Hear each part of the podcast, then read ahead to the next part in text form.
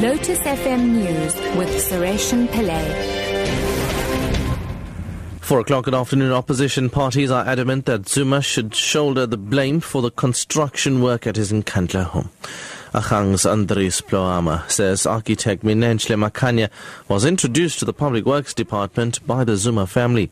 He says this means Zuma was aware of what was happening during upgrades. Tlouamma says taxpayers are the victims in the whole debacle. People were just, uh, you know, nominated, and all of these people, one way or the other, they were people who were part or close associates of Minenhle Makhanya, who, by these documents, he is very close to the family and very close to the head of the household, who, which is the president. I, I want to emphasize that exo- exonerating the president, it will be very wrong. The money that we lost in Nkandla must be recovered, must be recovered as a matter of agency. Two people have been injured after security staff used pepper spray to disperse an unruly crowd at Home Affairs immigration offices at Marabastad in Pretoria. Police were also summoned. Several asylum seekers were loaded into a police truck but were later released. The injured were treated by paramedics who arrived at the scene in a government ambulance. This Nigerian man describes what happened. The, the, the, security guys pushed one guy and he fell down with the head on the ground. So the guy fainted. We didn't know if he's dead or not. So our people get annoyed.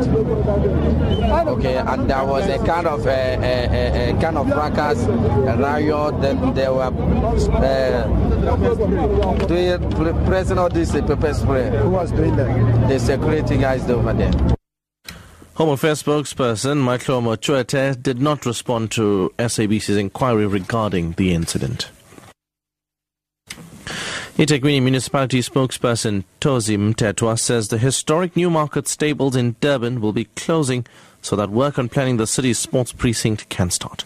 The stables is the home of one of only two riding schools on public land in the province. It also houses 250 small businesses in converted horse stables at a regular flea market. The Newmarket stables and flea market vendors received a letter from city manager S'bu Sithole on Monday informing him that they have to vacate the premises before the 1st of September.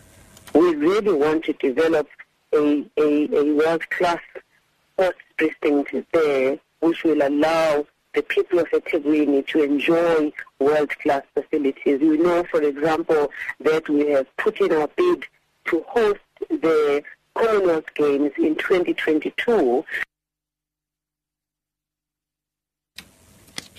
And finally, Western Cape Human Settlements Minister Bonginkosi Madikizela says they've handed over a thousand title deeds to Delft residents over the past few years.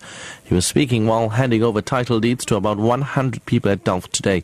Madikizela says the many of the be- beneficiaries have been renting homes for the past 30 years. How this program works is that we make subsidy available so that we pay off their debt and then they become homeowners. I mean, they've been paying for so long. We cannot then, just because they can no longer afford to pay, to kick them out. And that is why that program was designed as a form of a reward, because they've been loyal tenants for such a long time. Top story at 4. Opposition parties are adamant that Zuma should shoulder the blame for the construction work at his Nkandla home.